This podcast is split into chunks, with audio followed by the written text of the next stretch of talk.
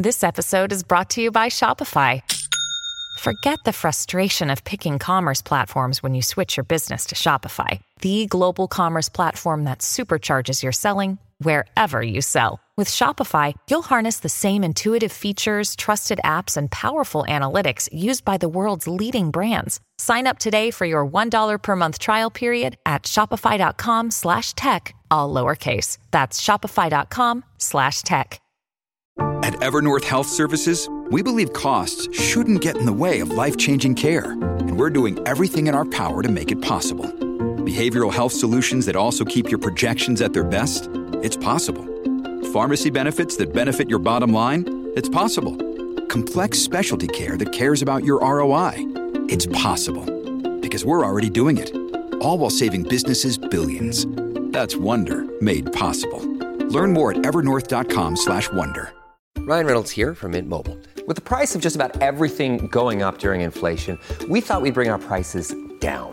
So to help us, we brought in a reverse auctioneer, which is apparently a thing. Mint Mobile unlimited premium wireless. Ready to get 30, 30, bit to get 30, bit to get 20, 20, 20, bit to get 20, 20, bit to get 15, 15, 15, 15 just 15 bucks a month. So, Give it a try at mintmobile.com slash switch. $45 upfront for three months plus taxes and fees. Promo rate for new customers for limited time. Unlimited more than 40 gigabytes per month. Slows. Full terms at mintmobile.com.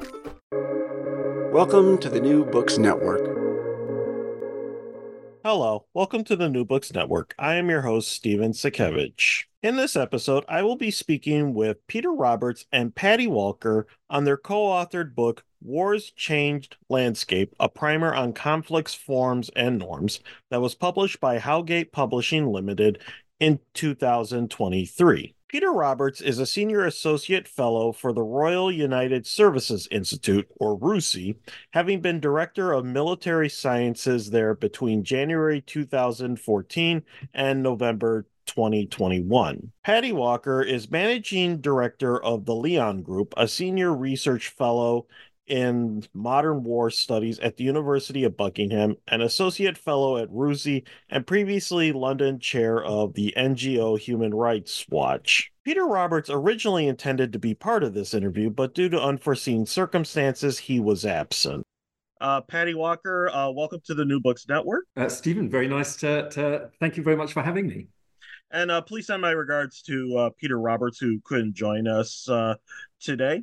Uh, we Oh, always like you- to begin our interviews by asking our guests, tell us a little bit about yourself and what's the backstory behind writing this book?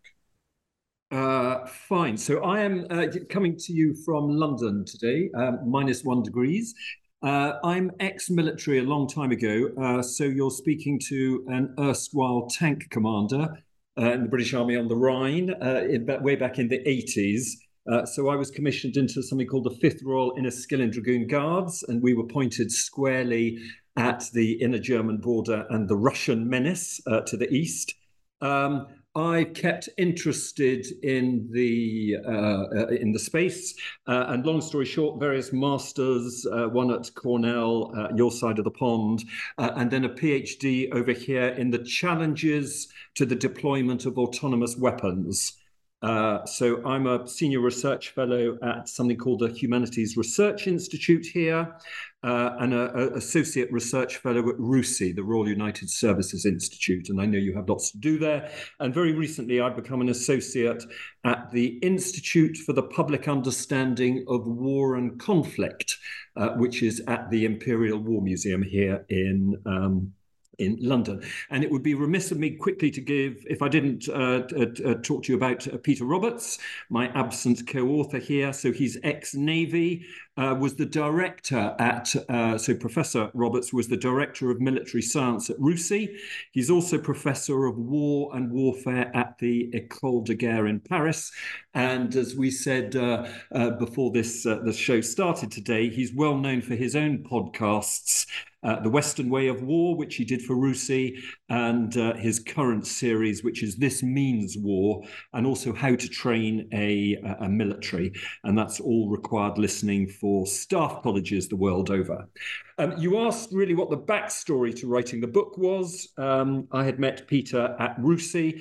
RUSI every three years does a sort of deep dive uh, into a particular subject. And when I got involved in 2019, it was just thinking, it had just delivered one on deterrence um, uh, with again always with the intention really to raise debate on the subject and also feed into central policy making, which RUSI can do. And uh, it was thought that we should do uh, use RUSI's Rolodex and also my University of Buckingham, the Modern War Studies uh, department there, really to get access to the uh, to the experts and look at the norms and forms of, uh, of of warfare. So there were no single body. There was no sort of work currently collectively looking at those changing norms of warfare at the time. And uh, uh, Peter and I really thought that the, the, the, current narrative at that time was very prone to very wide claims, which, when wrongly extrapolated by both military and politicians, obviously, would really cloud the issue. So it was the it was a a, a, a, means of trying to diversify the conversation and discussion about norms and forms. It's a very quick moving narrative. And we thought at that time lots of strategic uncertainty and greater chance really of strategic misunderstanding, not understanding the norms and how they were moving. And they are, of course, empirically changing all of the time. And we thought that within the context of a, you know, broader great power conversation, it was the right time for RUSI to look at that subject. Uh, we liked it because we thought that we'd be able to inform defence planning, uh, especially we thought worst case defence planning, and uh, we'll talk about that later today, I'm sure.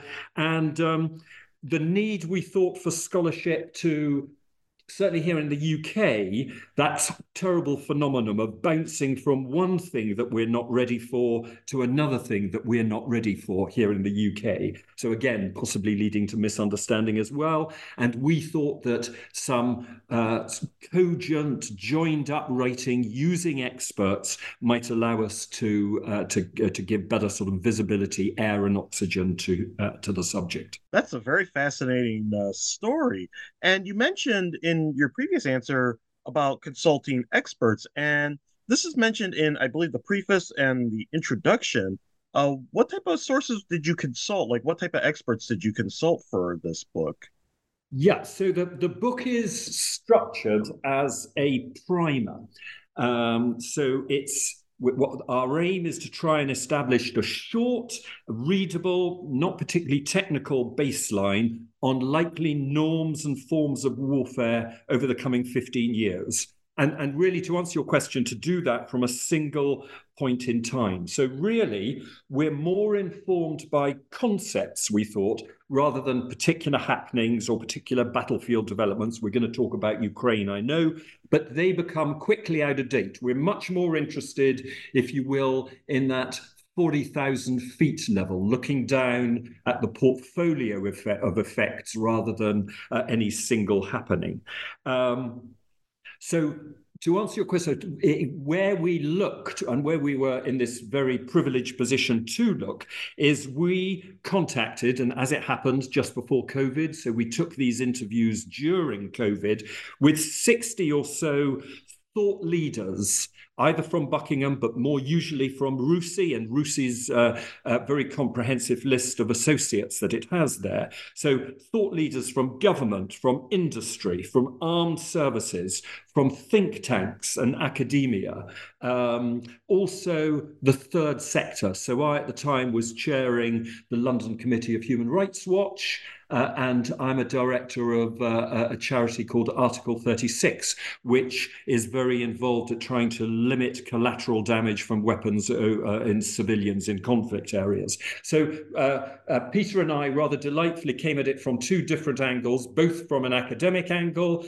he from a think tank, me from a, a experiential ex services, but also the, the, the third sector. So we interviewed those 60 uh, thought leaders. So some, you know, generals. We had various uh, uh of, of, people your side of the pond, um, and that became our primary source of, uh, of evidence for that. And it's it's a bit of a list, but it's probably useful, Stephen, if I can just spend like half a minute talking about the structure of the book because it's made up into uh, um, uh, it's made up from 13, 12, 13 different chapters, and each of those chapter headings we identified who we thought the three or four were best, most current um, uh, that we could uh, speak to experts, and use them particular to uh, those chapter headings. So. in, in, in order, we, we looked at context, and I know we're going to talk about that. So, really, the traditionalist, the pragmatist, and the futurist, and how that piece, that continuum, influences how we should think about forms and norms of warfare. We then looked at how militaries will fight the war uh, in the next 15 years. So the realities, really trying to get to the empirics of this. Um, and then we looked at how conflict will be waged, which is slightly different there. It's the, the dynamic really between conventional war and very much de jure in 2019, the asymmetric warfare, the hybrid that we were all uh, being fed uh, by uh, uh, by all of the, uh, the various parties um, we looked also then at the acquisition and integration of novel systems, uh, really into legacy force design. And I know that's a bit of a mouthful, but actually, that is quite a good proxy with which to deal with emerging technologies and how these technologies were really going to fit uh, uh, into the uh, into force design. Uh, my own particular specialty. So, one uh, uh, uh, chapter we had really on autonomy and the thresholds of supervision in lethal engagement and how that was changing and how that might influence norms again in these next 15 years going forward. We looked at battle space fighting and we spoke to extraordinary people, experts there. So, changes to operations in the rear, in the deep, in the close quarters. We looked at electronic attack and defense. RUSI has a particular particular uh, uh, expertise in this, obviously, and the conflict generally in that electromagnetic uh, spectrum. We then sort of changed, slightly pivoted, and looked really also at behavioral points. So we identified experts with which we could uh, speak about leadership and people, about future command and control structures, uh, another chapter is on uh, operational design and the you know the future of tested campaigning structures. How relevant is that in the next 15 years going forward? Uh, we looked at the cost of changing norms. So, whether that's proliferation and escalation, we may talk about. We'll talk about deniability and feint, and uh, uh, and generally instability and misunderstanding. So that also forms a chapter. Uh, the place and function of uh, LOAC. So LOAC is obviously the laws of armed combat, so human rights and humanitarian law. And lastly, the role really of enduring cultural and socio-behavioral factors, if you will, uh, in future conflict. So it is as it turned out, actually quite a large chunk to be looking at. Um, uh, uh, initially, we look we were trying to do quite a short um, couple of pages on each of these paragraph uh, on each of these uh, headings. Of course, that wasn't possible, and after a couple of rewrites, another rewrite, obviously for Ukraine, uh, it's taken us three years to put it out. But actually, we're happy with it now. But it needs to be each of those chapters can be looked at as an individual chapter, but we like the idea of looking at across the piece and through that being able to get a better understanding of norms and, and forms, which is uh, what we're trying to do. The audience for the for the project military uh, service members, obviously, uh, defense uh, policymakers, think tanks, all those people that we were already interviewing to get our primary resource but also really the executive, so politicians, third sector, procurement, uh, and also really an opportunity to try and connect academics and journalists also uh, into the conversation. Yeah, that's always the the interesting contrast where sometimes you got to look at everything at the whole, but then each component can almost be its own study onto its onto itself. Uh, each of those components that you were talking about. Now, a major part of the early part of the discussion, and this kind of helps uh, set up a lot of the terminology for the rest of the book, is there's this distinction between norms and forms in warfare that you mentioned already. what exactly is the distinction between the two? Yeah, so that is the, the the nub of the book, Stephen, and you're quite right. It's, a, it's obviously an excellent question. What are these norms? What are these forms? It's not natural um, uh, language or, or, well, you know, well used, well thumbed language. But let me uh, let me uh, talk to that point. So norms here are, are extraordinarily important. The norms really concern the patterns of behavior which make up the rules, you know, and those often ambiguous responses that drive actors' actions and responses. So norms are those things that govern the behaviors and the conduct of actors. And generally, they're the extension to already existing legal frameworks and other rules based arrangements, if you will, that underpin today's uh, already existing international systems. So they're certainly subject to violation. We're always hearing norms have been violated, and also, importantly, local interpretation. But traditionally, actually, they've been quite stable, quite enduring, and they're important precisely because they act as, I suppose, a means of ballast to power of you know balance of power arrangements. And you know previously it would otherwise been resort brutal resort resort to force coercion and such like in order to solve these state level problems. So that if you like is the verso uh, of of norms. So there are there are three types of norms that we look at there are enduring norms. They they relate to existing, long dated, you know, persistent behaviors. They don't change those uh, those behaviors. They're immutable practices, if you like, Stephen, that underpin the conduct of war. They're, they're largely transactional, meaning that they do attach to particular activities and processes, and we'll talk about some individual uh, examples in a minute. But and actually, they're generally quite slow to evolve, much slower to evolve than commonly thought. They sit there immutable. That is the enduring norm. Then you've got this cohort underneath of emerging, evolving norms. So they are occasioned by recent advances or technical developments and such like. They're quite in flux. They relate to still changing characteristics of war. Uh, generally, they've got less precedent on which to anchor our analysis. They're, you know, they're unlikely, if you will, to be like sufficiently coalesced to be defined as either a wholly new or a concrete form of war. They're, they're moving about. Um, so they're undergoing material change, but we still need to understand them. And their basis is informed by earlier understood actions that serve to anchor their foundation and development. It'll probably be more useful when, you know, when we actually talk about some examples there. Uh, and, and a quick aside there, I think, is that you know theorists' views on war they don't necessarily chime with actually what happens on the battlefield. So there's always this disconnect between what we think is a norm and what is happening on the battlefield. And the norm either will or will not be catching up what is happening on the battlefield. And then lastly, of course, a new norm. And that is something that has undergone recent significant change, but it's now cemented. It's understood as a new norm. Um, they're by definition, they're they're they're young, they're less stable and we'll talk about them in a minute. And this uh, is different from a form of war. So a form is altogether, I think it's an, an, easier notion to understand.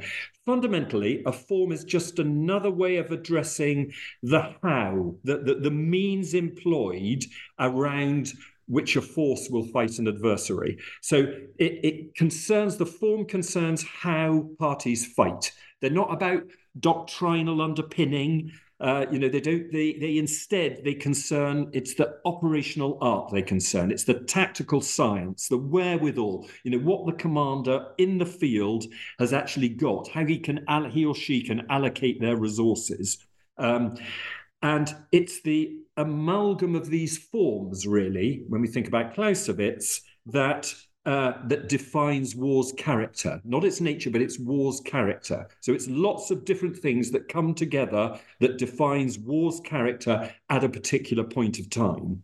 So they're endlessly evolving, as we said, and they're the sort of the visible manifestations, if you like, of warfare, what's actually happening uh, at the front.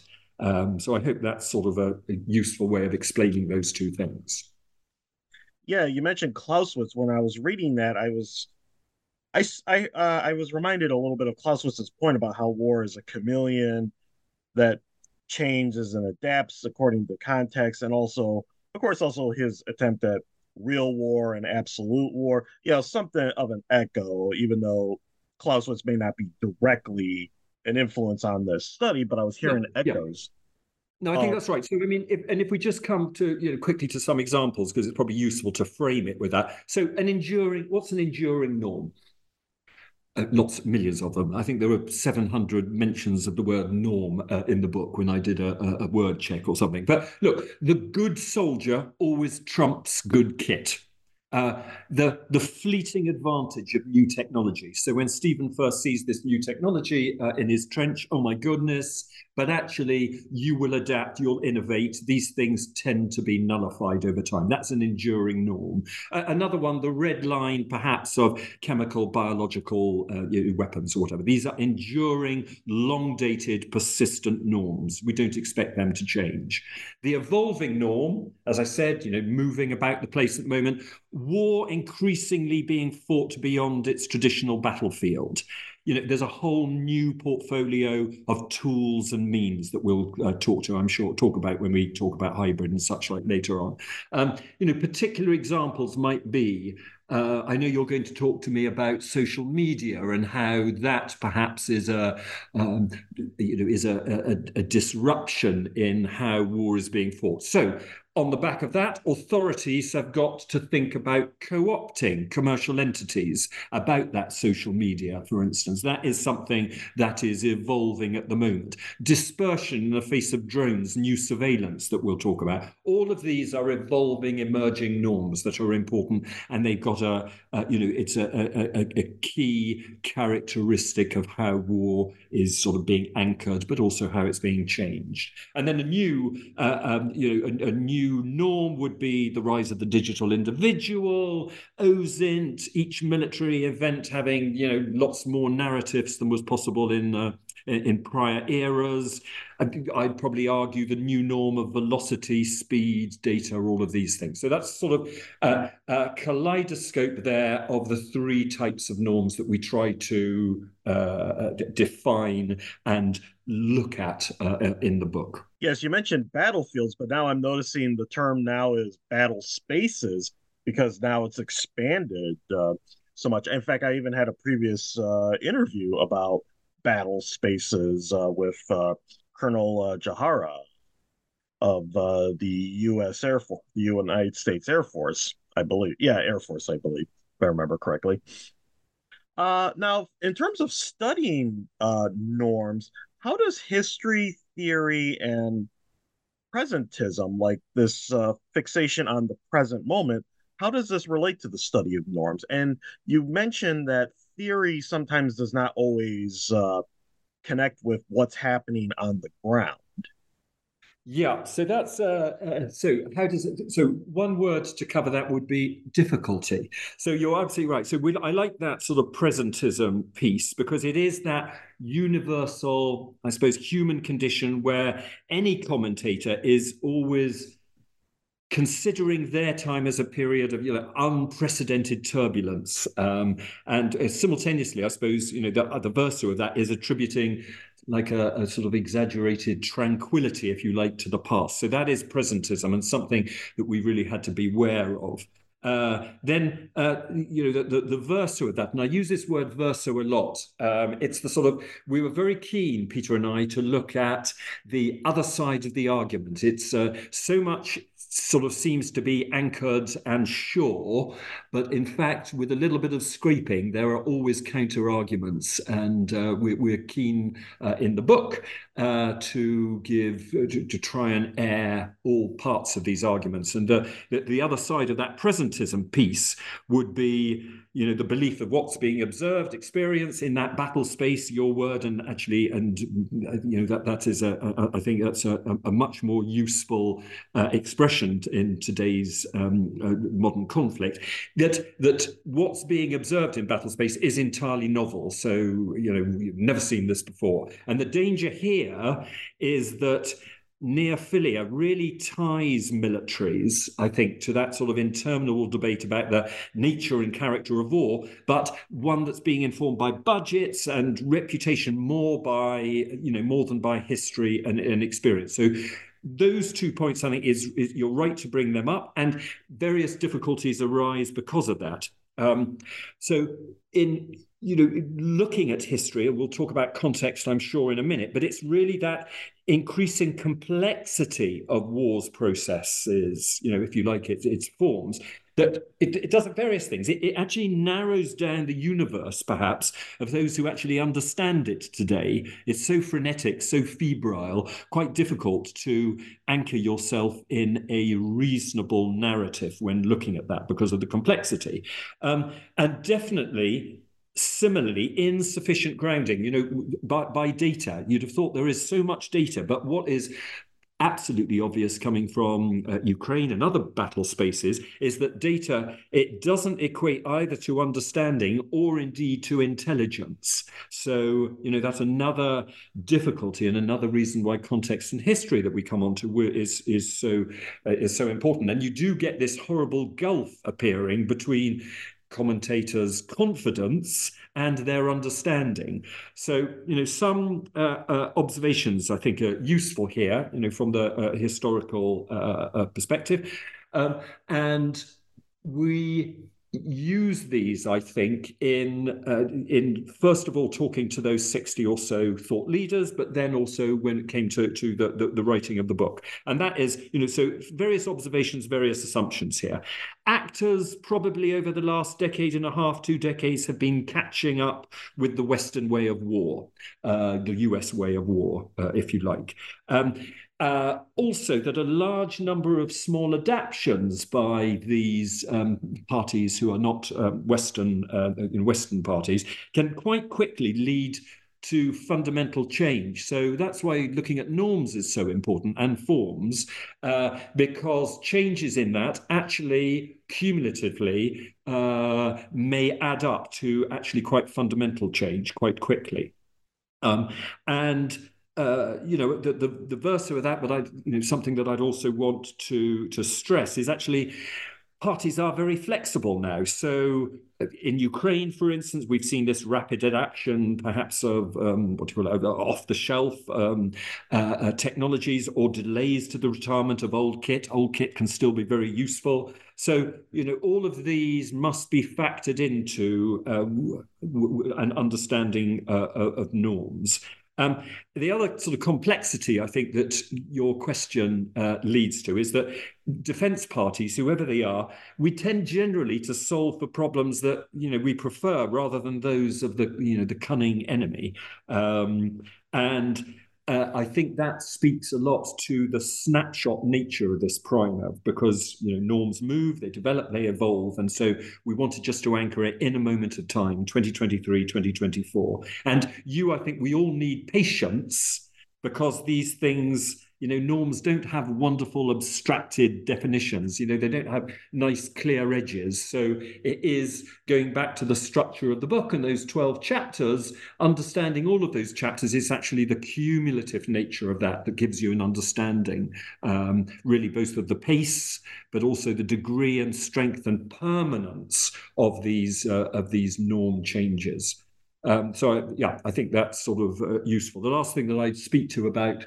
that, because it uh, informed a lot about the book, is we're really aware um, of this, what we call this revolution in expectation. You've seen it in a PowerPoint presentation or you've seen it on the, the, the television, and therefore that you think that it exists. So, this disconnect between what may be possible and actually what is probable and likely. And we think that that is uh, something that that is a runaway train in its own right when looking at norms, because people are much less anchored about what is properly possible. Uh, and that is why it's useful to understand that norms actually evolve quite slowly. So understanding them gives you this better understanding of, of, of context, the context of this. This episode is brought to you by La Quinta by Wyndham. Your work can take you all over the place, like Texas. You've never been, but it's going to be great because you're staying at La Quinta by Wyndham. Their free bright side breakfast will give you energy for the day ahead. And after, you can unwind using their free high speed Wi Fi. Tonight, La Quinta. Tomorrow, you shine. Book your stay today at lq.com. Yes, that uh, last part of your answer, uh, especially when you said revolution, it made me immediately think of the whole debates about the revolution in military affairs debates of the 1990s and how it's um and how that kind of shaped that view like how oh technology was just going to change everything. Even we were going to eliminate the fog of war. And 30 years later we're we're still seeing the fog of war. As you said data does not equal intelligence or information uh, per se or understanding. Yeah, I mean, I think that's right. And my last word actually was uh, was context, which is why this you know this context I think is so important in the study and analysis of uh, norms in warfare because it's you know context is key to you understanding that pace and degree of change. Uh, so look at Ukraine. Actually, Ukraine, it's only one war, but it reminds us actually how little battlefield, battle space, battle practices have really changed. So that context, I think it's it's really useful because it provides the prism, I think we say in the book, the prism to properly weight, give weight to the components of the of the norm debate. Um, you know, from that revolution in expectation, as we said, the possible versus the reasonable versus the probable. Um, and also, it, you know, through context, you get to understand that actually there's a whole lot of frictions that abound before new technology, new practices are actually rooted in what you're seeing on the front line. So, whether that's procurement or integration or doctrine or training or replacement, all of those things, they are actually uh, they are it, the, the, the sources of inertia that people, I think, are increasingly forgetting in this febrile. Oh my goodness, there's a new technology. Let's deploy it. It will be a winner. So uh, the other thing that I think is um, uh, is useful around this context is that it gives it gives sort of much more heft to this, you know, East versus West democratic versus authoritarian? Really, is it hubris in the West to be thinking that all parties that we engage with in conflict are going to be behaving with the same laws of armed combat that we observe and uh, uh, and such like? And I'm sure we'll catch we'll touch on that later. So um, so various drivers, I think, sort of contextual drivers that were important to us, which was this sort of um, uh, you know Western public perceptions. I mean, you you mentioned the word uh, sort of revolutions in military affairs, so we're, we're we're not so keen on that as an expression, but we absolutely do understand that Western public perceptions are very volatile and very sort of changing, and how that um, should be read uh, when looking and trying to anchor norms, and especially within generally, as we've uh, obviously 2023 and the start of 2024, this clear great power competition, um, and and and so I think we, we we need to sort of understand that when talking about context. Um, so the question really then is you know the degree of urgency to which all of these influences are pushing the actors to deviate from the you know previous norms and and is this new and and, and understanding i think that several of the developments what context shows us there is actually they require often, certainly around autonomy, for instance, they require a really material step change in current capabilities. Um, so, you know, is that going to happen?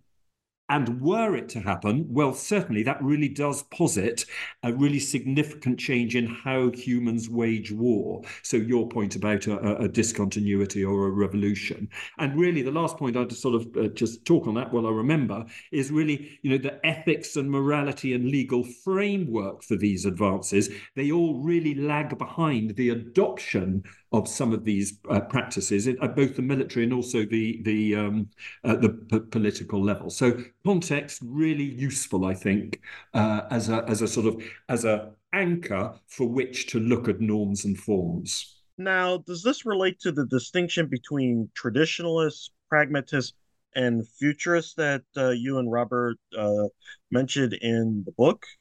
Yeah, so I mean, we can do this quite quickly. It's sort of a bit of a continuum, this context. And again, difficult. I, I, like this word, you know, it's difficult to abstract. None of this has nice, you know, shiny edges that you can uh, you can cling on to. But traditionalists, you know, they focus on continuity. It's the longer lens of context. You don't don't be uh, overcome. Don't be um, uh, overcome by the fads, the latest sort of technical fads and whatever.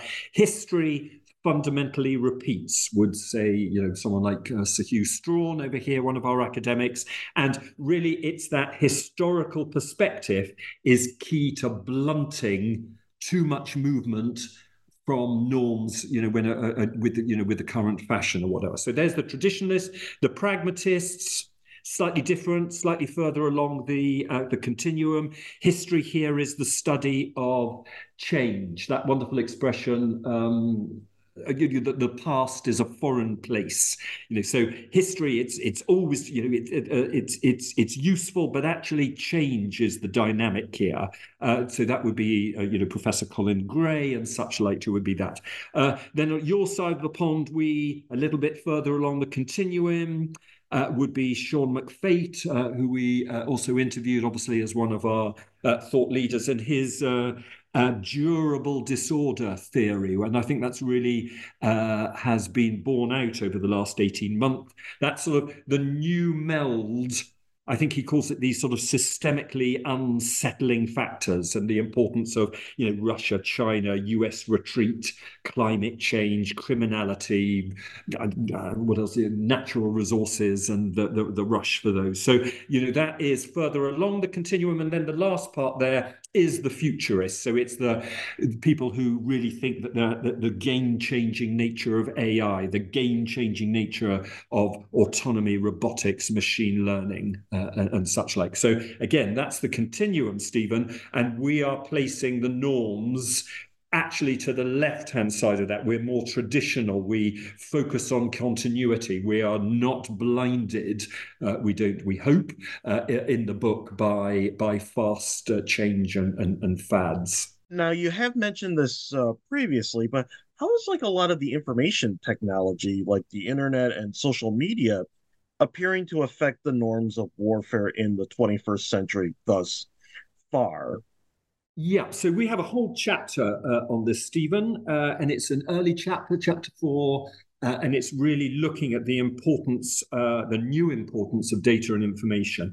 And uh, you know, your uh, listeners won't need, you know, a particular um, curation and guiding around this. Um, by 2019, when we started this project, I think uh, more than half the world's population was online. A year later, I think it was 95% or whatever of the population had access to mobile cellular phone network. So these are really extraordinary developments that weren't there a decade previously. Um, 2021, I think I saw recently, you know, more than nearly six and a half uh, billion smartphone users. And, you know, that's 70% up from five years previously. So, you know, what is the effect on this of this on norms? So it is the immediate availability of news and information. Uh, it's also their whole new ecosystem, you know, services, teller, security, communicator. Uh, you're able to hold this in your phone. Um, uh, you know, the verso, there's always a verso, as I said, and it's really what is the the reliability for this data the veracity the provenance the authority there's absolutely insufficient effort going in to secure Uh, you know that, that that part of the equation here. But it does nevertheless you're, you're quite right. It's a whole newly frictionless ability to see and to judge wherever you are and to participate uh, in war and conflict and a you know a whole new set of behaviors so people are swiping left and making memories and you know data absolutely passing as fact without necessarily that veracity and so there are you know there are some observations on norms that are, uh, you know, that fall from this, and uh, we deal with this uh, in detail in the book. And that is, you know, it's actually quite difficult now to be a bystander in war. You are either the witting or unwitting. Uh, you know, you're a collaborator with a small c uh, in, in conflict. And whether that is you as the new digital uh, information, the digital individual, rather, um, you are, uh, you, you know, your source of information, you're curating it yourself and you're putting it out to your network. Um, but it is generally this uh, uh, we talk a lot about this withering distinction between the combatant and the non combatant. And of course, under the laws of armed combat, that's an absolutely key distinction. And if that is diluting and eroding, then uh, you know you would think you'd assume that the current legal structure is not therefore fit for purpose and we might talk about that uh, later too. But it's really also it's dehumanizing the act of fighting. You see it on your tiny screen in front of you in your hand uh, the dilemma of policing this we talk about a lot. You know, these content providers are unregulated, and it's also the conundrum of you know the civil military. How do they control this stuff? There's so much you know the plethora of platforms and uh, uh, and very little loyalty uh, with all of this as well. I would just before we come off this point, you know, there are lots of versos here. So the storage and curation of archive and archiving of this stuff is you know is just not being thought about. Uh, you've already quite rightly mentioned that you know the information plethora doesn't mean that we have better insight or understanding here, but it does definitely lead to uh, an erosion of any very difficult to do any official narrative uh, uh, uh here. I think. Um, uh, I'd also point, because it's a, a, particular sort of bête noire of, of mind, you know, that data is very quickly obsolete. Certainly when looking at an autonomous weapon, it's very prone to decay. There's lots of it, but actually it's quite fragile, that data. It's probably duplicatory, it comes at the wrong time, it's very ephemeral. Um, and I think generally this whole piece, there's a waning effort really to establish any proper historical truth here. It's moving narratives, I think, are, how would I explain this? They're, they're increasingly like experiential. It's the winner who determines the narrative like never before. I'd probably put a question mark by that, but it's uh, lots happening. That probably is the it is certainly the discontinuity and might be the revolution in how war is being fought. Uh, yeah, that's very interesting. Yeah, because also, like, even on YouTube, you can find like all sorts of go, uh, like personal camera views of like the fighting, direct fighting in Ukraine, and uh, I presume, and I've even seen some of Gaza. I've been focusing more on Ukraine, uh, lately because that's my research area. But yeah, yeah, it's almost like you can see like what the soldiers are seeing directly uh, uh, as it's ha- as it's happening, not live per se, but yeah. Yeah, I mean, I think that's right. You know, that again, the verso of that is, of course, Ukraine, Gaza, wherever they are, only just one war. Um, you know, the next conflict, which is why norms are so important, will always surprise either by the means used, the geography, the actors. Um, but but on that Ukraine piece, uh, you know, how has that under uh, you know challenge previous understanding of conventional warfare? We'll, we'll talk about hybrid in a minute, but you know, the context here is important because there are 40, you know, 12, 14 million people have been displaced. And also, it really uh, it, it, it shows the sensitivity of the military models here to the underlying assumptions. You know, policy prognosticators they're often plain wrong. You know, and the role of the planner is not to be plain wrong, um, but that actually is not so easy, in fact. And Ukraine is definitely throwing that up. Uh, it also demonstrates, I think, Ukraine the sort of diaphanous nature of norms, just the you know the difficulty of sort of di- defining them and nailing them to the floor. So that, that point that I've made before, the difficulty of abstracting clear edges to behaviour there. Um, so I think, but nevertheless, you know, there are some indications, even with your field of your your, your fog of warfare, if you like. So, uh, and that has been thrown up by Ukraine. So it is the rise of inexpensive alternatives. Um, you know, you don't need to have exquisite platforms to uh, to give a very very bloody nose to the you know, the person who's uh, uh, come in and uh, invaded your country, and a broadening toolkit, which we'll definitely talk about later on. It highlights obviously the uh, the, the, the the difference between uh, lethal and non-lethal. Really, the definition of war is much wider now than it's been before. You know, war versus conflict versus competition, and and I think Ukraine throws up that wars are increasingly fought and won probably beyond the traditional battlefield. Your point about battle space earlier on. But this also leads to new avenues for misunderstanding, you know, misinterpretation, especially given the rather febrile lot of co- the, cohort of allies that you've got here. Um, it, it's moving very quickly, which means that there are reduced buffers for error, safety buffers, if you like.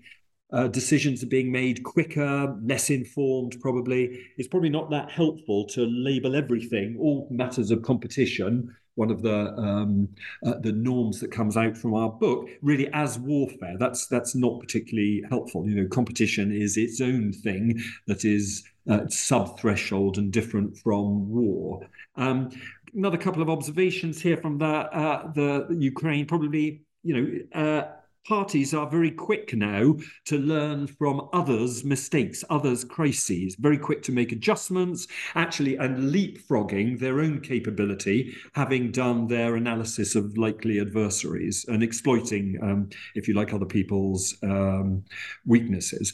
And really, Ukraine absolutely has thrown up this point about resilience, you know, regeneration, clever targeting, supply chains, which we weren't talking about 10 years ago, the importance of infrastructure. So, as McFate would say, you know, war is undoubtedly getting sneakier, difficult, more difficult to measure deterrence and its utility.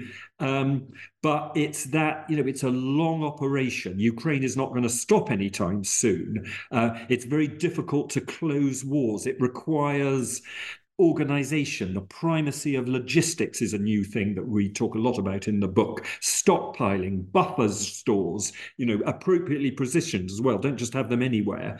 Um, uh, other developments in the war. You know, I uh, started this uh, this uh, this particular paragraph here talking about 12 million displaced. Well, yeah, the refugees, the brutality and dis, you know, discord that is much easier to dis, uh, to sow now, uh, especially with uh, with social media, and how you've got to manage much more the expectations of your of your of your popular your populace, if you like, your people. Um, so planners can't be too wrong the, the versa of that is, of course, then you become more incremental, which talks to my point about how norms actually evolve quite slowly because it's quite incremental. You don't, you're not going to do wholesale change because that planner uh, can't be too wrong. Um, so I, think that's sort of quite a useful way to round off that particular section. Now, alongside conventional warfare, uh, norms. It also has cha- you also mentioned in the book it's even challenged norms of political legitimacy, like the whole rules based order, and that's been a great discussion over the past uh, few years just because of Ukraine of the Ukraine war as well. Do you have any thoughts on that? Yes, uh, yes. I mean, look, combat operations they're they can't they're not short-lived. So uh, the empirics there actually trumps the politicians' notion that this is they're going to be able to be go in and be very surgical, and that is uh, you know they're going to be able to clap their hands and uh, and be finished there. So it's rarely d- uh, decisive, I think. You know, so that speaks, I think, to political uh, to political. Uh, legitimacy as well. It's difficult to end, hence my uh, point in the last paragraph there about you know resilience and resupply, and actually the complexity here of doing all of that at uh, at the retooling and things. Um, but I think with that legitimacy again is it's actually ever more difficult to signal intention. Um, and that is a change. Uh, and it's a change to how the politicians, thinking back to Clausewitz, are going to uh, to wage their to their, wage their war. Um, the you know, it's increasingly easy to sow ambiguity, I think, to muddy thresholds. Um, actors actors leverage. I like this this sort of we talk about this in the book a lot. Actors leverages is is sort of increasingly out of proportion to its size and capacity. How on earth is Ukraine able to blunt what was meant to be this extraordinary war machine of Russia. Now, that might not have been the case at the turn of the century, um, but in a full scale invasion, in uh, as, as, we witnessed, uh, um, you know, that's clearly clearly been the case there. Um, a couple of other sort of legitimacy points here, I think. Uh, use of third parties, so whether they're mercenaries, whether it is um, Iran, North Korea, China um, coming and becoming this uh, uh, arms bazaar for, for Russia.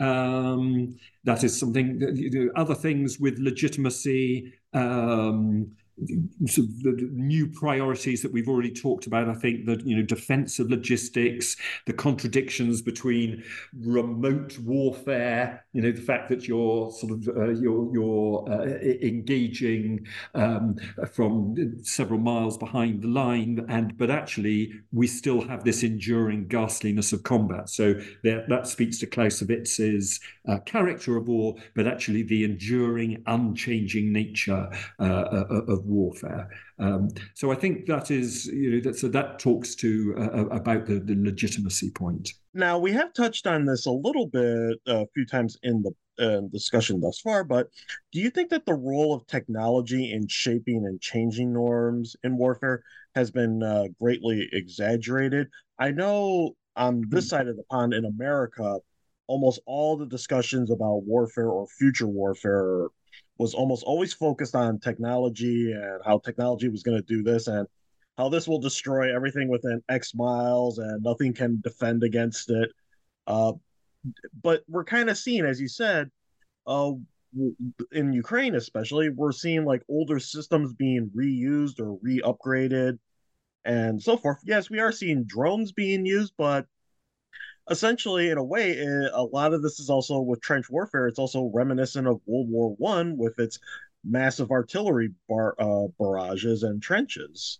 Yeah, it would not be out of place, and I'd go even further back than that. You know, Napoleon's lieutenants would not feel massively out of place uh, in the front lines around Bakhmut and uh, uh, and and other um, shattered towns today. So, I mean, I think that's a really good point. Um, uh, so my dissertation title was challenges to the deployment of autonomous weapons. So i am something of a cassandra here.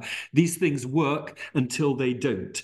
Uh, and you know there are lots of um, uh, uh other parts to this. We've talked about the institutional inertia against change um, but also i think increasingly there is this loss of forgotten institutional memory. But like uh, when technology doesn't work, you actually got to go back to steam gunnery and you've still got to engage, and I've still got to have an axe in my hand and such like. Um, so.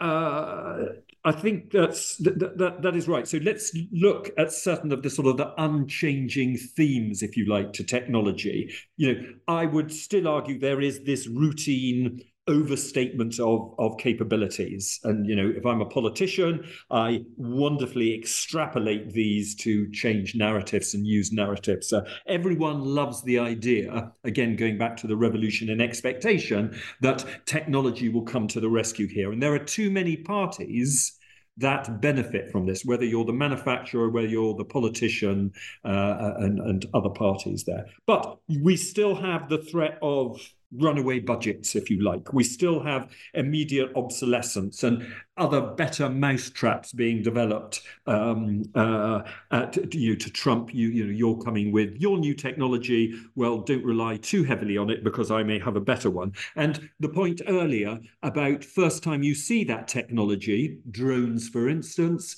uh, um, that is uh, you know is tricky, but actually adaptation, innovation, uh, use of other dual use technologies, will this theory of nullification, uh, second, third time that you encounter those technologies, it may not actually be such a disruptive um, uh, experience to you. And also, you know, technology is difficult. Um, political interference, changing priorities, procurement, all of these things that you know you'll know more than I do about it. Um, and technology generally, I think, is is much more incremental than uh, than audience give credence to. You know, it, it often masks an underlying problem and tries to deal with that. It rarely offers a silver bullet.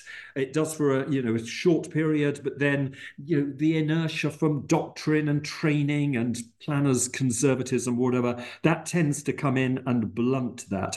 And I like particularly we talk about it this notion notion of technical debt all of these technologies, certainly if we look at autonomous weapons, why really haven't we seen huge development in that as a as a um, as a um, as a system, if you like, a new system, is because you know there are architectural design intricacies here. You know who owns it, lots of parties, lots of commercial pressures or whatever, and this is the sort of the dirty empirics of actually trying to deploy these new systems into uh, legacy forces. It's not that easy, and empirically, it doesn't happen quickly. Um, you know, it needs to happen in lockstep with lots of other departments and wings, and uh, you know. So I'm a old tank commander. It's not just a question of putting a new tank in. You've got a there's a whole uh, sort of cohort of uh, uh of considerations that needs to be um, uh, thought about. And you, you know, just the, the the notion of people just talking about technology. I think that it just ignores all the intangibles of reliability and easy deployment and buy-in by your, you know your sergeant and your corporal who's actually going to be using these things. How do they maintain them? How do you configure these extraordinarily complicated new technologies that are coming to the battle space now? Um, my own uh, uh, fields is around autonomy and data, and you know the need to backfill for data and partial, contradictory, difficult data. Um, you know, it really needs experts to do this, and uh, those experts aren't on the front line. It's got to work every time and first time. So that is, from the planner's perspective, what you need to think about when talking about technology here. And I think, you know, at the end of the day, what was the first enduring norm that I talked about? It is the you always want to have the better soldier rather than the best kit. So it is, it's a, still about, and it's always going to be about national effort and stable security and leveraging others' weaknesses, whatever. It's about your domestic audience and and such like. And also, just the last point I think on these technologies, they're increasingly exquisite, you know, difficult. Um, difficult to procure, difficult to design, hugely long uh, procurement timelines here. And uh, you know the testing and verification and and the skill required to do these, I think, are generally underestimated. And as you said it, you know, old West uh, weapons they remain very lethal. Uh, you know, hence the long dated nature of some of these um, uh, these weapon uh, weapon systems. So um, yeah, so technology certainly there, but don't forget that you know the last three minutes have been all about the versos and difficulties of actually integrating these technologies. Yeah, there's even examples uh, shown of soldiers in Ukraine being armed with Mosin Nagants and all sorts of weapons from World War II, and they still they still work. They're still useful. So, hey, whatever works. Uh, you don't always need the the latest uh, the kit, but if you are well trained, then you can make use of what you have. Yeah, I think I think that's that's all right. You know, at the end of the day, it's all about empirics, isn't it? It's uh, actually you know experiences. It, you you you the planners and your top brass uh, can write endless presentations, but at the end of the day, what we're seeing here is a much broadening toolkit available to uh, uh your commanders. Uh, the raises, the rise and rise, as we said before, of these uh, inexpensive alternatives. Um, and just the speed and the, the, the, velocity and the reduced margin. So I think all of those are, are, are important points here.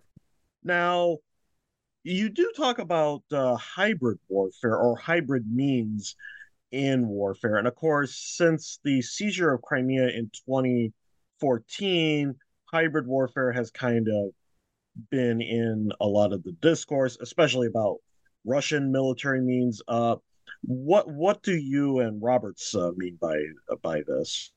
Yeah, so uh, you know, in the interest of time, there's a, again, you know, uh, two chapters in the book on this. So you know, the concepts here, such really were being talked about in that sort of 2018 2019 time frame and i think actually paradoxically i would disagree with you. I'd come back and say i think that hybrid piece is much less being talked about now. Of course it's still there. It's not just conventional but we really are seeing the importance again of that strong conventional glove that fist uh, if you like. So you know concepts i think such as new and hybrid and unwar and what else did we have in 2019, new war.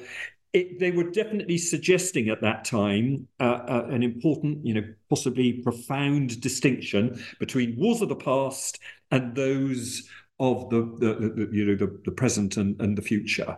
Um, our analysis here is that you know hybrid war really an overused term, suggesting what did it suggest? It sort of it sort of suggested that there was like a near-term replacement, if you like, that conventional warfare, force on force, that was never going to happen anymore. We were going to have alternative means. It was going to be what was it going to be? Cyber and misinformation and uh, campaigns from unattributable sources. That I like that notion of you know plausible deniability. It was going to be sanctions and, and pandemics and yada yada whatever. So I think it was much overused used there.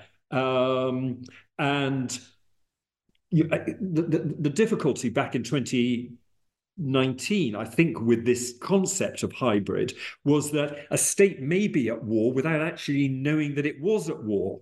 You know, so the start and finish point in conflicts, they were certainly becoming less and less, you know, becoming increasingly equivocal. I think is probably a useful word of doing it. So, what were those hybrid pieces. It was really, I suppose, the key observation of our book is this breadth of means. It's the rise of the, inexper- uh, the, the, inexpensive alternative that uh, we've talked about.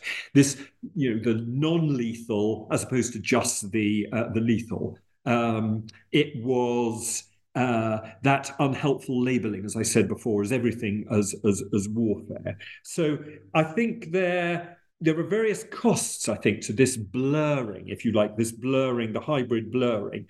And states' actions, if your adversary is doing stuff that's just below that sort of blatant illegality, if you like, that sort of outright war threshold, that yeah, that is difficult. You know, it's difficult to counter. It's it will certainly distort widely held values for uh, you know for my country or whatever uh, who are experiencing this. It can really paralyze decision making because that plausible deniability is it actually happening? It's ambiguous and uh, so difficult to understand. And as a result, it's obviously much easier for a politician. We found in the book to delay a policy response in order to you know establish facts and get your context and your narrative in line. And uh, certainly with uh, with Russia there the more so given several states their their confidence their misplaced confidence if you like in their own intelligence apparatus and their you know data does not equal understanding whatever. Um, so I love that expression. I think one of the people, one of the commanders, NATO commanders that uh, that we interviewed for the book said uh, of hybrid, no one understands it uh, but everyone, including NATO and the European Union, agrees it's a really big problem. So I think that sort of talks to the the grey nature uh, uh, of of all of that. Um, and we don't really have time to talk about the sort of unrestricted warfare strategies that we go into uh, in the book. Um, but I, I, think it's a sort of a useful chapter when talking generally about sort of uh, uh, about hybrid to understand that there are lots of ways of waging war. How do uh, alliances and coalitions play in uh, the formation and endurance of uh, norms? Yeah, so I think that's a really sort of interesting uh, observation. Um, So, how would I answer? So, certainly bring teamwork, support, collaboration. So, that backfilling that we were talking about that's sometimes missing with data and information. If you've got uh, a, you know, a good alliance that you can, uh, your, your, your cohort that you're happy and trusting of, uh, then it ensures that backfilling and is really, as a result, extraordinarily important. But, you know, the verso, always a verso, they are political, therefore sort of slightly ephemeral arrangements, and that would be the norm there. That nothing has has changed um, uh, with, regards to how permanent these uh, uh, coalitions and alliances uh, should be expected to be. Um, and I think even they are weaker perhaps as a norm than in previous eras because of societal transformations, whether that's through uh, uh, social media and this extraordinary um, ability to have information at your fingertips, your own information, your own bubble of information there. The precariousness of governments, certainly, and the new norms of warfare, all of those are destabilizing to what was previously an enduring norm, I would think. And um, uh, but it also, you know, alliances. I think there, there's some, you know, useful, positive parts there. They they focus parties on their obligations, and that can also mean ethics, morality, costing these things, keeping people committed, parties committed. Um, it's it it talks, I think, a lot about not only about winning, but the nature of that winning, how you win. And if you're just a single party as opposed to a cohort, an alliance of parties, I think more we think in the book that the nature of that winning is uh, is is more discussed and more important. And there is a degree, I think, of of self-regulation there. And whether that is not particularly helpful, you know, the West versus the rest, it's still uh, it talks again about norms not fluctuating as quickly as uh, audiences might think. Um, I think alliances also bring to the fore the sort of the economic imperative, the sort of pragmatic imperative. We've talked about, uh, you know, the Kremlin, uh, use supply chains or whatever. There's a whole lot of stuff that can be done within an alliance uh, that couldn't uh, happen uh, with for, for uh, single parties. Um, but it is definitely you know, is bewildering. If you look at Ukraine, it's an, a bewildering an array, we thought in the book, of these flexible transactional arrangements and groupings that, you know, that come and go. And whether it is multinationals or they're multilaterals around specific issues. Uh, you know, there's uh, whether they're in, in defense industry groupings, cooperations, uh, very important, important to understand, um, but moving quite quickly and should be seen within the overall frame of norms. Now, you mentioned you wrote a dissertation on autonomous weapons. Now, how are unmanned aerial vehicles, UAVs as they're commonly called, what impact are they having on norms on contemporary warfare? And in your view, what might be their probable uh, future impact will be? Yeah, so uh, ubiquitous surveillance, extraordinary in those opening months of the Ukraine-Russian warfare, uh, war rather. Um, and I think really that the array of capabilities around those UAVs are still quite nascent, very broad, but um, so developing quickly. It is still it's that I go back to the character of war rather than nature of war. It's just another battlefield consumable, uh, if you like, and it's a uh, that's not unexpected. I mean, it's a there's a continuum of development with UAVs. We saw them in Syria in 2018, Libya, um, we saw them in Saudi Arabia and Yemen, Nagorno Karabakh in uh, uh, 2020. But you know, you do have to remember the versos here. So they still have limited range. They are still require skilled deployment. Uh, few of them are one-time use. They are very um, fragile, vulnerable to uh, air defense system. There are supply constraints. There are doctrinal gaps. So the doctrine hasn't yet sort of caught up with the very quick moving nature of these things. But undoubtedly, a discontinuity in how war is waged. So it's a form of war, which in time will inform a norm of war. Sorry to be sort of clumsy there, but uh, so it's a form of war that will change how norms um, uh, deal with particular uh, aspects of the battlefield, and that will happen over time. Um, and you know, clearly they are perhaps replicating artillery. It's lower cost. They've got quicker engagement cycles.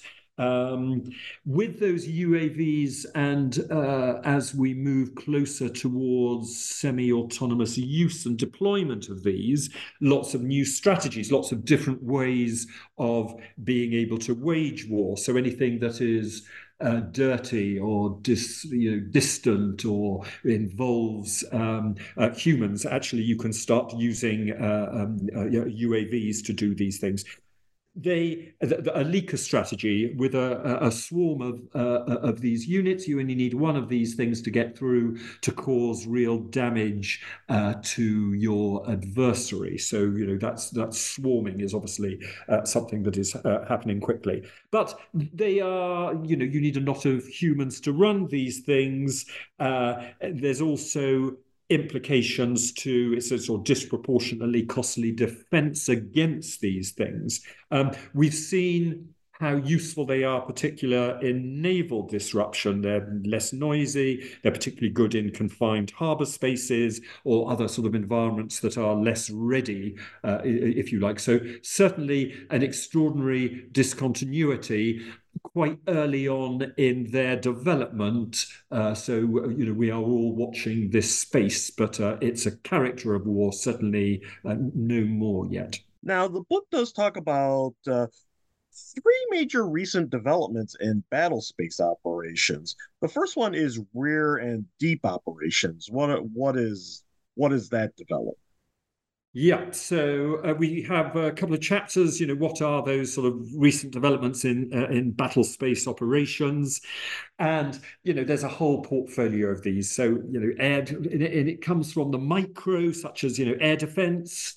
Um, it's no longer a separately detailed asset. Um, you know, it's actually got to be fully integrated local plans, local forces. So that is very granular. Um, but there are so let's let's deal with that uh, rear and uh, deep operations bit first before we sort of go, go sort of further to 40,000 feet. So we've talked about that sensor saturation, ubiquitous overwatch. Everything can now be seen. There's no sanctuary. The olden days of me being able to reverse my tank and go and uh, reorg and rest uh, at some back area, that's that they've certainly gone. But the verso there, as we talked about, sensor density does not necessarily doesn't equate to insight or understanding. It's very dynamic that battle space that you talked about. Difficult to abstract. Um, you know, those.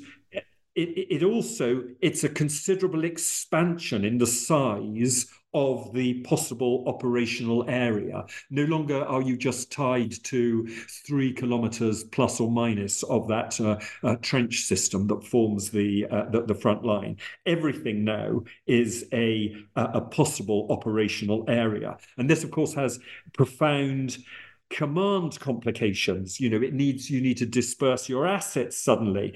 And the more so given the increased lethality of those weapon systems that we talked about. Um, but it doesn't do anything really about you know it doesn't change the timelines. Um, uh, commanders will still go to war thinking that you know they're never going to go to war thinking yeah we've got the right uh, the ideal asset set. So um, adaptation, invention, melding all of these uh, assets is still as important as it ever was. Probably the new priority is pro- uh, protecting logistics.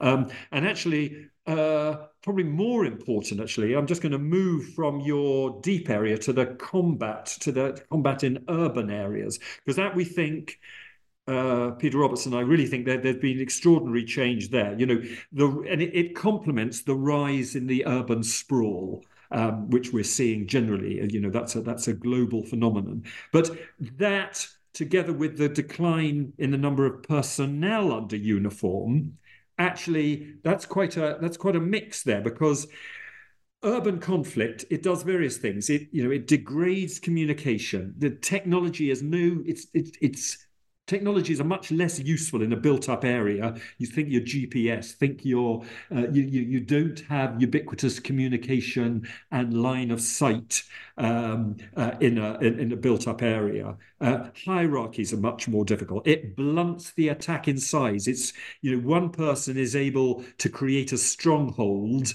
out of a building, which will take a whole battalion, a whole day to deal with, and then that person moves back to an equally well prepared. It's much slower. That 15 to 1 required ratio. You need 15 attackers to one, which is very different from where we started this paragraph about talking about rear and deep operations. So, replen is difficult, coordination is difficult, sensors less effective. Uh, the, the role of the underground, you know, underground um, that we're seeing in the in the Gaza-Israel uh, uh, conflict. So very, very different there, I think.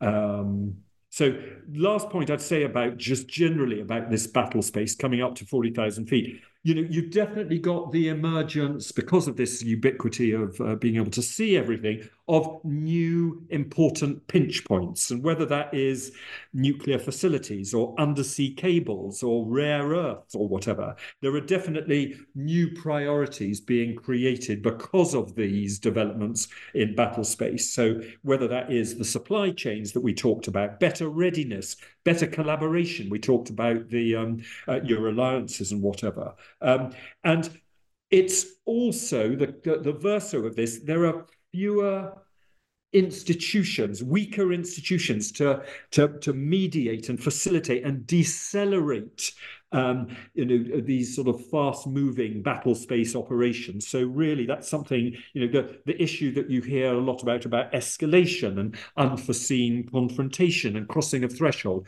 That is all as a result, I think, because of development uh, in these um, uh, in these battle space uh, battle space uh, uh, operations.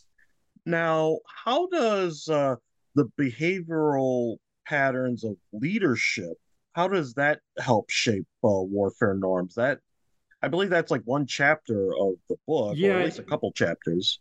It it is it is, uh, and especially interesting on the sort of the autonomous side because you are actually taking away the decision, the human element uh, from a lethal engagement, and you are basically delegating that to a machine. So, can you delegate the decision to kill to an algorithm? So that is a obviously a key behavioural uh, point that we talk a lot about uh, in the book. But just look, just on, on that point of the sort of the leadership uh, bit uh, from our perspective, you know, leadership, it's the least expensive resource uh, when talking about technology and the like. So it's the least expensive resource, but actually it's the most expensive determinant of outcomes.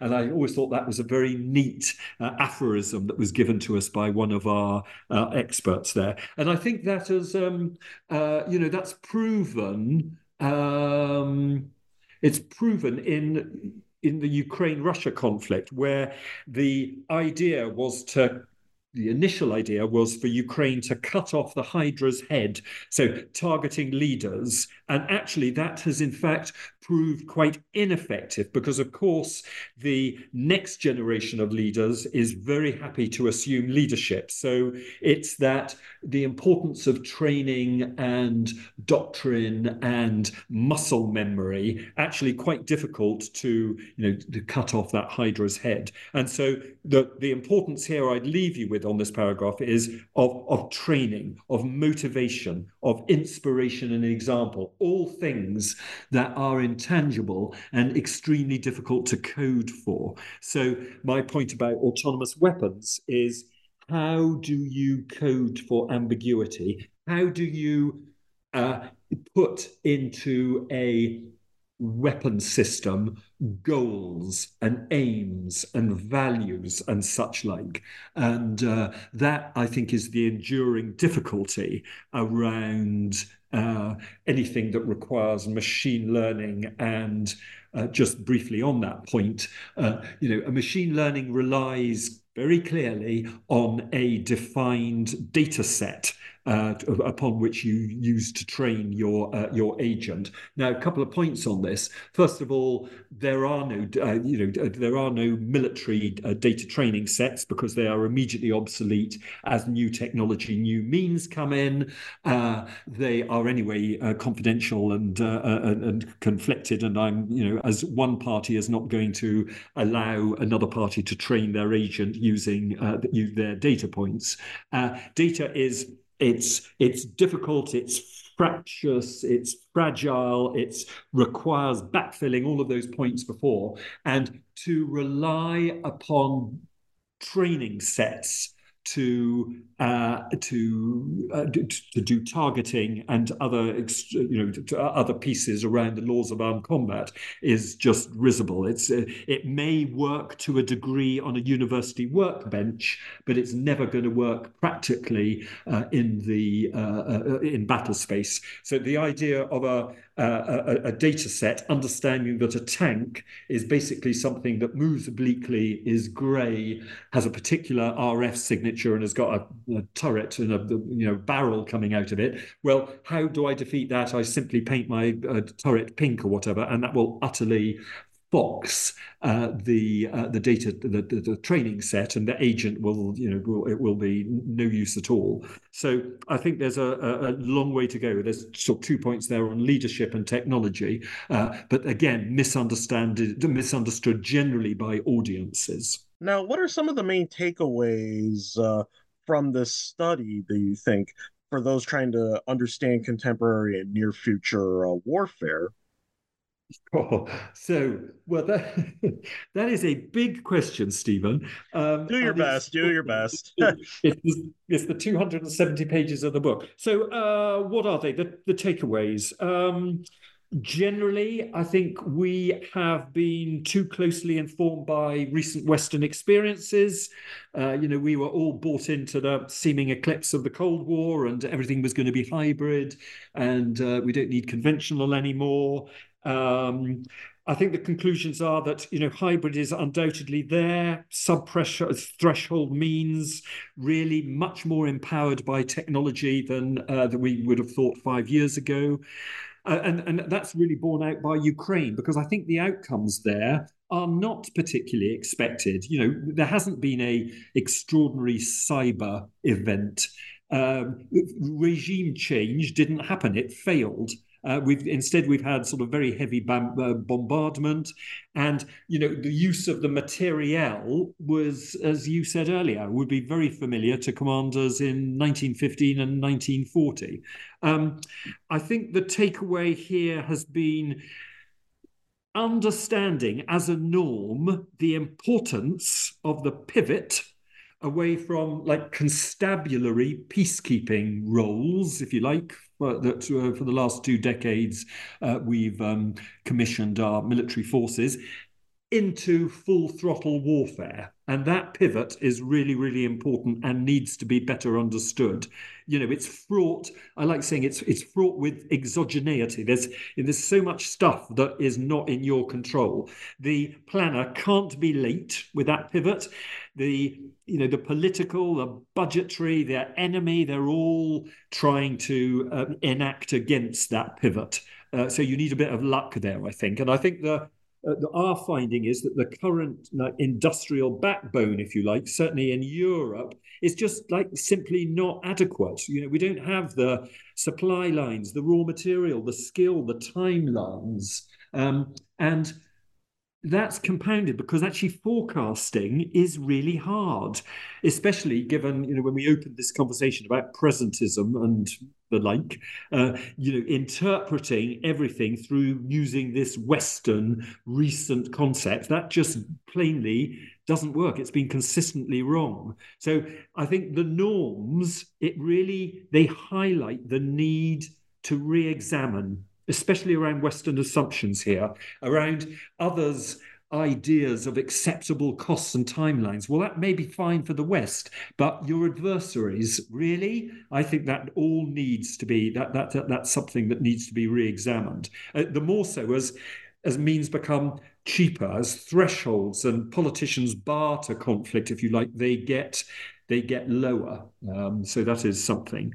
Um, language is you know, it's plainly very ill-suited. It's far too reductive. It's inappropriately simplistic, I think, to deal with these things, to understand norms. You know, the more we know, the less we understand. We've already talked about that. And actually, little's change. Ukraine, Syria, it's, you know, they'd be immediately recognizable to the erstwhile leaders that you were uh, talk, talking about. Um, we talked about that revolution in expectation, really important. It's anchored our norms, I think. Um, but also, you know, on your point about technology, soldiers still need to fight when all these wonderful technologies and connected weapons when they fail so it's that steam gunnery we talked about the capabilities if they work they're fleeting they're always dependent on context and actually it really points, norms points to that. You know, I said at the top of this conversation that we had this rather strange chapter on the novel, uh, novel technologies in uh, legacy force design. Well, actually, that force structure is, you know, is is really really important because combat operations I mean, who knows how long they're going to be? But I think they're they're not short lived. They're really decisive, as we said. So that planning piece is incredibly uh, is important. Um, I think so. Uh, there are some sort of lessons that uh, uh, that that we, we've sort of come to. Force multiplication is another one. You need lots of whatever you've got. You need lots of them. Don't have one exquisite platform. Have lots of them.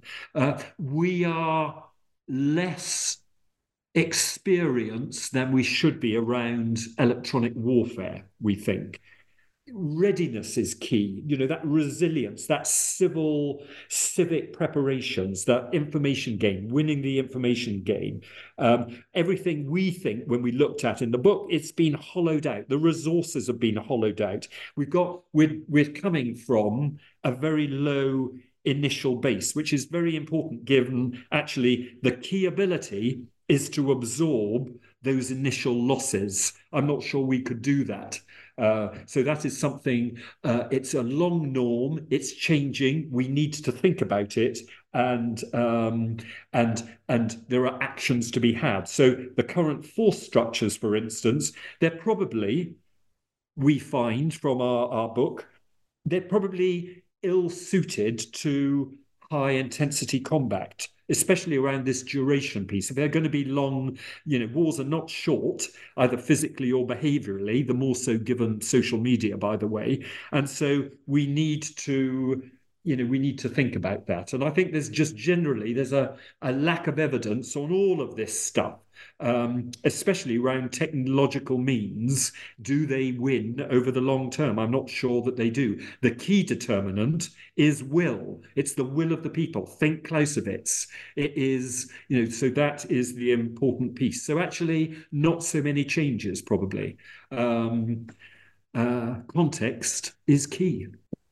This has been a very fascinating discussion. Uh, do you have any final thoughts uh, especially after that last answer, or uh, anything we didn't cover in the book? Uh, no, I don't think so. I think you've I think you've had most of it. Um, a pity that I didn't have Peter here because he's much more articulate on some of uh, uh, uh on some of the sort of more strategic and um, you know sort of behavioural enduring pieces here. But uh, no, I think I think you've got it there. Just take away that context is context is key. Well, we always like to end our uh, interviews by asking our guests, uh, "What are you working on now?"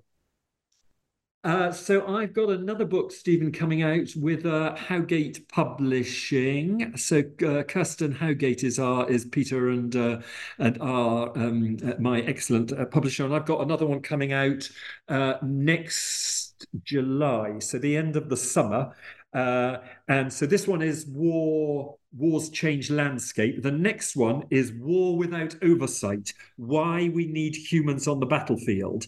And so it's really a look, a detailed look, slightly longer look than this, uh, this book, about uh, all of that. Can you give the decision to kill to an algorithm and all of the frictions and difficulties around that, and why the human is very useful and enduringly useful, Stephen, as a norm uh, on the battlefield. So um, I'm sure we'll uh, speak later in the year, but that one will be out in the late summer uh, with with Howgate. yeah, I was about to say maybe we could have you back on the, the podcast to talk about uh, that book. Good. I look forward to it. Uh, Paddy Walker, thank you for joining us on the New Books Network. You're welcome. Thank you. Thank you for listening to this episode of the New Books Network. I am your host, Stephen Satkiewicz. Until next time.